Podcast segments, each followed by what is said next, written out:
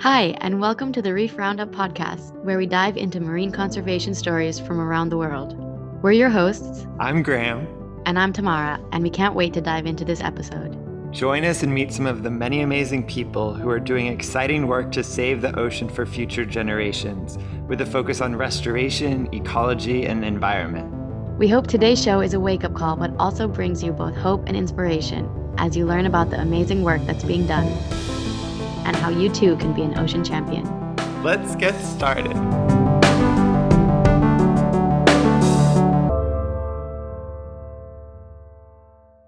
Thanks for joining us for another episode of the Reef Roundup podcast. Today, we're excited to be talking with Rabbi Ed, who's the founder and director of the Tikkun Hayam, which is the only Jewish environmental organization that focuses solely on the marine environment. So, welcome to the show and thank you for joining us. Well, thanks for having me. And so, if we could start um, with you just telling us a little bit about yourself, where you grew up, and how you first got interested in the ocean, that would be great. Okay. Well, actually, I was born and raised in landlocked St. Louis, Missouri, and there wasn't a lot of water around, but I grew up um, watching reruns of the undersea world of Jacques Cousteau and Flipper and Sea Hunt. And I was always drawn to it. And uh, when I was 16, I asked my my parents if if I could get scuba certified, and my mother, uh, in her um, unique Jewish motherly fashion, said that, that if if God meant for humans to be underwater, He would have given us gills. Needless to say, I didn't get scuba certified when I was 16, and it wasn't until um, my first year of rabbinical studies in Israel that I went on a hiking trip with friends in uh, the Sinai Desert, and we made our way down to the tip of the of the Sinai Peninsula to Sharm el Sheikh, and went snorkeling for the first time. And I was just overwhelmed. Um, it was the first time that I had put my face underwater with a mask in in an ocean, and it was uh, it was a whole new world, and I was hooked.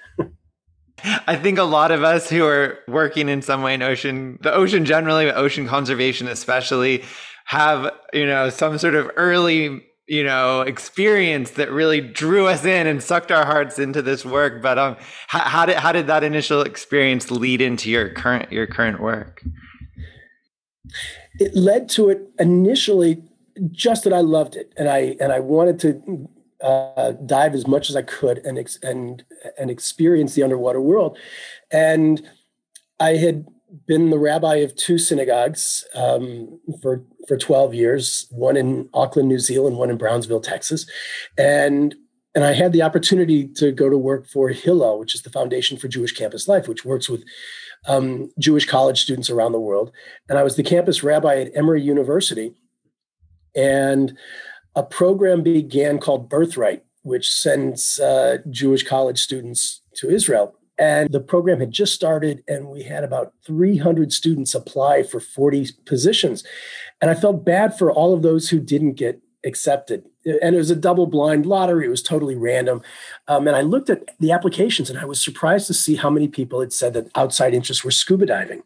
So, just to try and provide something for those students who didn't get on this amazing trip to Israel, I, I, reached out to all those students who said they were scuba divers and said, Hey, I'm starting a Jewish scuba club. Would you like to get involved? It's called Scooby Jew. and, and, it didn't really exist, but I started it once the, everybody responded. And I was amazed at the number of students who said, Yeah, that sounds amazing. It's only called Scooby Jew because I'm a campus rabbi. I mean, they really, the students really just humor me. It's open to everybody. And I love when non Jewish students say, Hey, I'm a Scooby Jew. It's great. and so it's open to everybody. So, um, so I started and I got the students together. And our first trip was a, uh, we went down to Crystal River in Florida and went snorkeling with manatees, which was tremendous. manatee before. And then we went diving in Rainbow River. And it was a, a wonderful experience. And it was just a, a social group for the students. And I kept the social group going for my two years at uh, at Emory, and then I went became the Hillel director at Cornell University, and again continued it as a social group for students. There's not a lot of diving in upstate New York, um, and so we would go diving once a year before the water got too cold up in the Thousand Islands. But when I moved to Florida as the Hillel director um, for this for the Tampa Bay region. One of my schools is a small liberal arts college um, called Eckerd Eckerd College in St. Petersburg, and their biggest major is marine biology, followed by environmental studies. Wow. And I was amazed to find the number of Jewish students who were certified divers. And I said, well, let's start Scooby Jew at Eckerd. And um, the, they just came out of the woodwork. There were only um, about 100 Jewish students on campus. And of those, about 30 of them were certified divers. Wow. Which was crazy. And of course, it's such a small school. This, but what happened was because there, there were so many students who were passionate about the marine environment, the, the club could no longer just be a social group. Okay. And so what it forced me to do was to delve deeper into fun. And what I found was these students were already passionate about the marine environment. And what I needed to do as the campus rabbi was find where there was an intersection between how they were raised and their passion.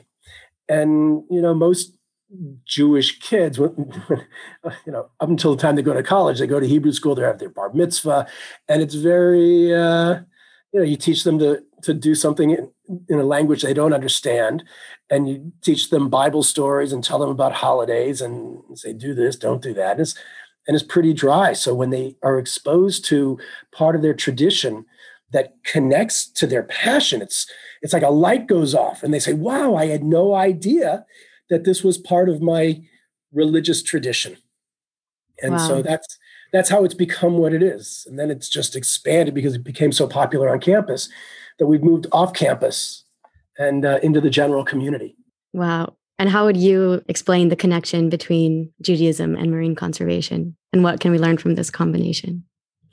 You know, it's interesting because um, the environment and nature are part of pretty much every spiritual tradition.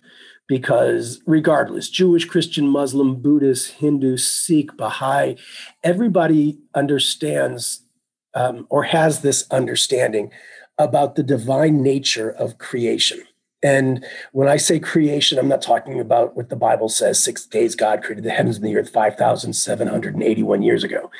Um, Judaism has a different approach um, to understanding our sacred texts. So while some religious traditions read the Bible literally, Ju- the literal understanding is part of the Jewish understanding of scripture, but not the totality. And so um, we look to that concept of creation in the first chapter of Genesis, as just about every religious tradition does, not specifically from that book, obviously, but they see the divine in nature. And that the, you know, I always point to Carl Sagan, who was a great scientist of the 20th century. And Carl Sagan said, he said, the notion that science and spirituality are mutually exclusive does a disservice to them both. Wow. And so, but but the problem is that the all of these religious slash spiritual traditions that see the divine in nature are all focused on the terrestrial realm. Okay. Um, and in Judaism, nature is intrinsically intertwined with Judaism. All of our holidays follow the agricultural cycle. And Judaism is not a religion of based in faith. Judaism is a religion based in law. It's a fundamental difference between Judaism and Christianity. Mm-hmm. And so we have laws for everything. If you saw the movie Fiddler on the Roof, Tevye says how to eat, how yeah. to sleep, how to work, even how to wear clothes. the law really governs everything. And it also dictates our relationship to nature. So there are many laws in Judaism about how we are to treat the natural environment but none of them, or I shouldn't say none, very few of them have to do with, with the marine environment and water. And okay. water in Judaism is really viewed as a, a purifying agent. It doesn't really delve into the spiritual nature of water. And so for that, because because it's a terrestrially based religion. Yeah. I mean, humans are terrestrial beings. Yeah. so so that's why it's all focused on that. But once you delve into other aspects of our tradition, in particular the, the Kabbalah, which is the Jewish spiritual tradition and the spiritual teachings of Judaism, then when you there, you'll find such profound teachings about not the physical nature of water and the sea, but the spiritual nature of water and the sea. Physicality, I leave to the scientists. I'm not a scientist. but when it comes to the spirituality of the sea and water, that's my area. And how would you describe the spirituality of the sea? Mind blowing. yeah, know, I agree. the Kabbalistic tradition teaches that um, that this world is an illusion, that true reality is the metaphysical realm where everything exists in its non corporeal spiritual essence. Um, some people call that the soul.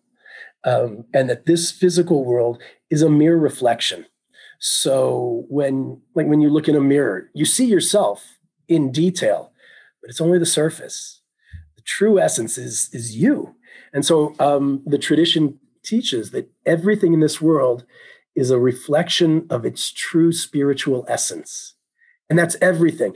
Judaism teaches that everything has a, a soul, varying degrees of soul.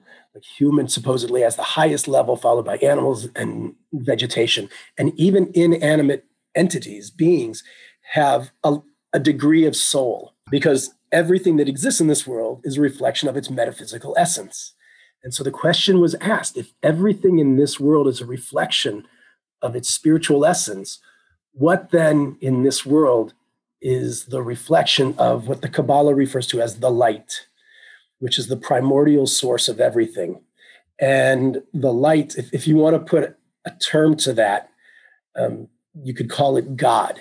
But I don't generally use that term, which is strange, I guess, for a rabbi, because it, it's a trigger. You know, my, you say God. My mother, she should rest in peace, thought God was an old man with a long white beard on the top of Mount Sinai.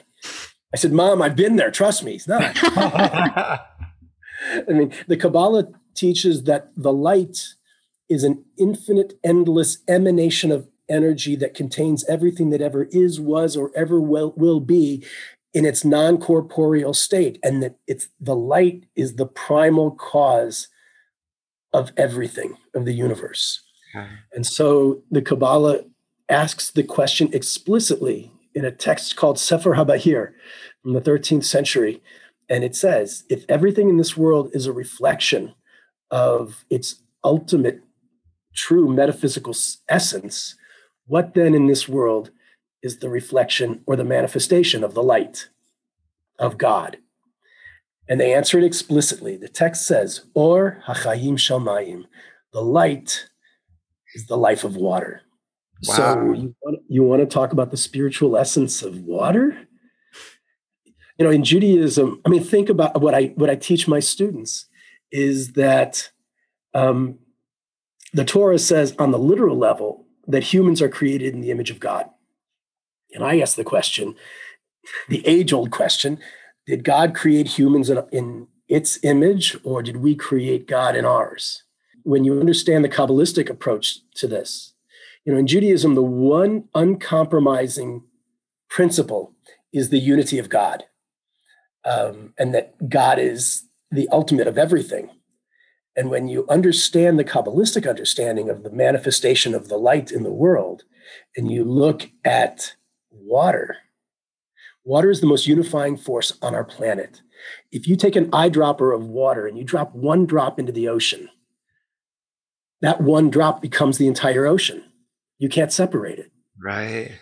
And when you look at, you know, talk about humans in the divine image, really, I believe that God created humans in the divine image. I don't believe we created God in, in our image. Okay.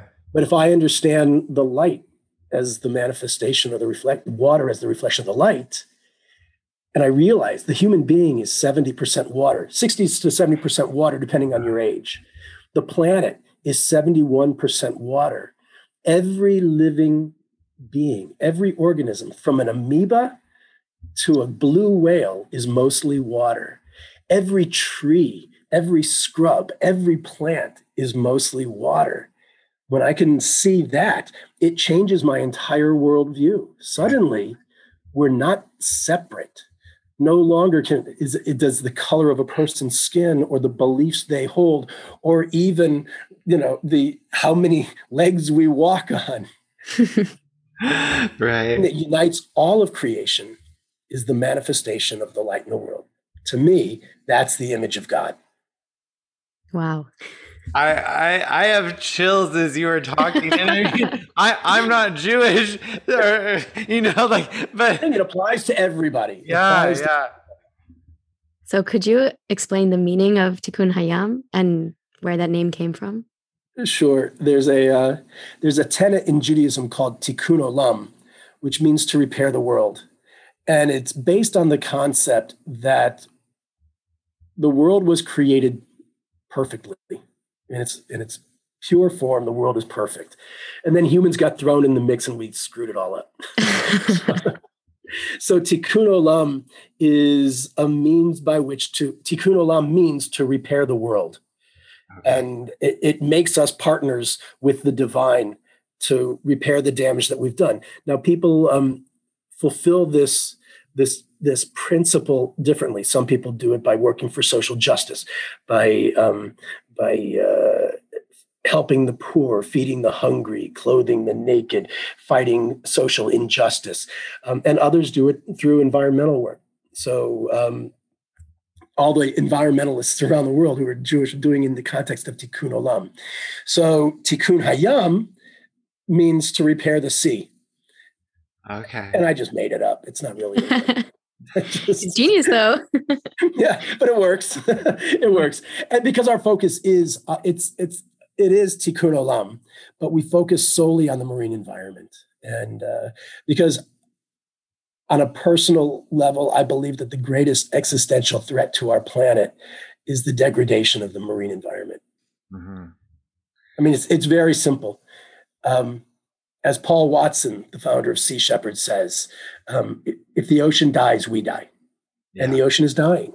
Yeah. So, um, so I believe it's the greatest existential threat to, to humanity, not to the planet. The planet's going to continue yeah the plan is going to carry on i'm just not so sure that humans are going to be part of it wow and and and what kind of activities then does your organization do when it comes to the student activities because i do work with college students on a daily basis yeah um, our scooby jew group we are very active um, we we're, we're the only hillel in the world that owns a boat so our students So uh, we're part of part of Project Aware, um, okay. and we have adopted the St. Petersburg downtown reef. So we go out regularly um, and and remove debris from. It's not a coral reef. Um, it's an artificial reef in Tampa Bay. Um, you know, people think about Florida and scuba diving, and they think about the Keys, which is phenomenal. Um, Tampa Bay, not so much. So our students go down, and there's no visibility, and uh, it, the reefs are made up of um, concrete slabs and construction debris and rebar. Um, the purpose was the county created the artificial reef system to enhance marine life for the fishermen, basically. And uh, so the reefs are usually covered with nets and rope and anchor lines and uh, and, and monofilament and hooks and and lead weights. It's really pretty horrible. But our students go out regularly, and you know the club is not a recreational club. It's not a recreational dive club. Okay. People think, oh, it's a, a scuba club, and they're going out and they're seeing the beautiful coral and the pretty fish. We do very little of that. I mean, ours is a service club, and the students work in very difficult conditions. And uh, I, I couldn't be more proud of what they do. And so that's the dive work that they do. Um, but we also have regular regular waterfront cleanups um, um, on campus because there's a mile and a half of waterfront property at Eckerd College, which is gorgeous. Um, but throughout the Tampa Bay region, we regularly go out and, and clean the reefs. I'm sorry, clean the beaches and and the mangroves that are around. And so they do that. And we have other projects, um, um, but they're not as hands on Again, looking at your website as well, we saw, and Tamara, I, I don't know if we mentioned this, but she is Jewish. Uh, so we saw that you've led um, birthright trips that involve scuba diving. She was pretty excited to, to see that was a possibility. Yeah, I, I haven't had the opportunity to go on birthright yet, but when I saw that, I was like, wow, that is the dream trip. well, you got a spot if you want it. I'm fortunate that I was uh, I was able to start that program with Birthright uh, six years ago, and um, it's been tremendous. That is a recreational experience. Although we do, because we also, it's very interesting. Um, birthright, as you know, just take, as I said before, just take Jewish students to Israel who haven't been there. Um, and part of the program is to expose the students to the nature in Israel. So they go on hikes. The difference between our trip is that when others go on hikes, we go diving and we dive the ruins of um, Caesarea. Um, it was oh, it's wow. the ancient port that was built by King Herod 2,000 years ago. And underwater are just these from like Roman columns that have just collapsed over the years. It's pretty amazing. No. But unfortunately, it's also on the eastern, I'm, I'm, sorry, yeah, on the eastern coast of the Mediterranean. So a tremendous ab- amount of, of, of debris is underwater and just a lot of litter and, and garbage. So in addition to just going to dive there, we always do a cleanup dive as well. Wow. Amazing. so yeah, you've got a spot on that trip if you want it tomorrow. I'll be there. okay, great. She, she's gonna show up with her bags at your door tomorrow. Like, I'm ready but we also do alternative spring breaks with the students. Um, but again, our, our, alternative spring break trips are always service trips. So we we usually go down to the Florida Keys and we'll volunteer with the Coral Restoration Foundation and work in their nurseries, which is a, a great organization. And uh, we do dive against debris down there as well as uh, beach cleanups. Or we've, I've taken students to the Bahamas to do shark education and beach cleanups and the like. Because the reality is, beaches everywhere. I mean, anywhere where there's a waterfront, it's it's it's filthy. It's horrible, except where the tourists go because that's the tourist dollars. I feel my passion for the ocean and for ocean conservation on a very spiritual level, even though I'm I'm pretty far from a spiritual tradition in my day to day life. Although I was raised Catholic, but uh, mm-hmm. yeah, it, re- it really it really strikes a chord to hear you talk about it from a religious perspective because it does feel like something spiritual and like part of me that I don't tap into that much, which is like that kind of like spiritual and there's something bigger than just us side um, that's hard to describe without thinking about spirituality. So th- thank you for that. like that was that really, yeah. Um, you know, I, I, working with college students, one of the things I hear from them more than anything is they say, "I'm not religious, I'm spiritual." Yeah, which is fine. Which is fine. You know, I, I think that's very common. Your generation doesn't necessarily buy into the trappings of going to a church or a synagogue and having somebody preach at them and tell them what they should believe. Um, but I hear people all the time say, I feel when I'm near or in the water, I feel a spiritual essence. I feel spiritual in the water. And all I'm trying to do is give an explanation as to what that is. Um, yeah. And it's not that I'm trying to give it. I mean, that's what my tradition teaches. I just had to delve into it to find it because, I mean, you know, Sefer HaBahir was written, like I said, in 13th century, a long time ago. I didn't come up with these ideas. I just get to be the one who teaches them. It's it's really amazing. I, I I'm I'm already so excited to, to share, share this uh, these thoughts. One of the best programs I do with students is um, is underwater meditation, where um, as I said before, the the the fundamental principle of Judaism is the unity of God. Okay. And so the it's it's stated in in our liturgy, um, and Tamara you you know this from Hebrew school, Shema Yisrael Adonai. And so I I do a meditation on that prayer with the students because when we go underwater, I, I tell them all, we do all this on the surface beforehand, but to say this um, this statement to themselves underwater and recognize that when you're immersed in the water, since water is that unifying force, when you're under the water, when you're immersed in the ocean yeah. or in a lake, you are one with everything because you're physically connected. Wow. You know, we talk about the seven seas. There are not seven seas. There's yeah. one great ocean with seven continents plopped in the middle of it. Right. We identify them differently geographically with different ocean currents and the like. Right. But you remove the land and uh, remove the continents, and it's one big ocean. It's it's it's so true. It, I I love that you think of you know like diving and being underwater as as like meditation. It's something I think about all the time. Uh, I I started doing like this own like personal meditation when Tamara and I were doing our dive master together, and would be like leading groups of people. But I'd always try to make sure there was a time period where they were off, kind of like looking at things, and I just kind of like close my eyes and like have a yeah. little meditation just floating there, like yeah. Uh-huh. Yeah. Yeah we, we do a, a, meditation when I take students on the key into the keys. Uh, I always include a meditation dive, a drift dive. So we've got our safety diver in the boat, and then we just get down to where there's nothing around 40, 50 feet and just let the current carry us. And uh, and I tell them to meditate, eyes open, closed, whatever you like. We've got a safety diver keeping track of everybody. Yeah. Um, and just be one with everything. That's the unity of the water. I love it. I love it. I'm I'm going to be showing up with my bags too tomorrow morning. You better be careful. Everybody is welcome. Everybody's welcome. this concludes the first of our two-part interview with Rabbi Ed Rosenthal. If you enjoyed hearing this part of the interview, you're in for a treat with the next one, which will be coming out two weeks from now. In that next part of the series, we will be covering such topics as what Rabbi Ed believes are the biggest challenges the ocean is facing, his experience of diving over the course of 36 years, the changes he's seen personally, as well as covering several other topics about the work of Rabbi Ed's organization, specifically as it relates to how both Jews and non-Jews alike can can get involved and make some really big changes. So again, it's going to be fantastic. We'll see you again in 2 weeks.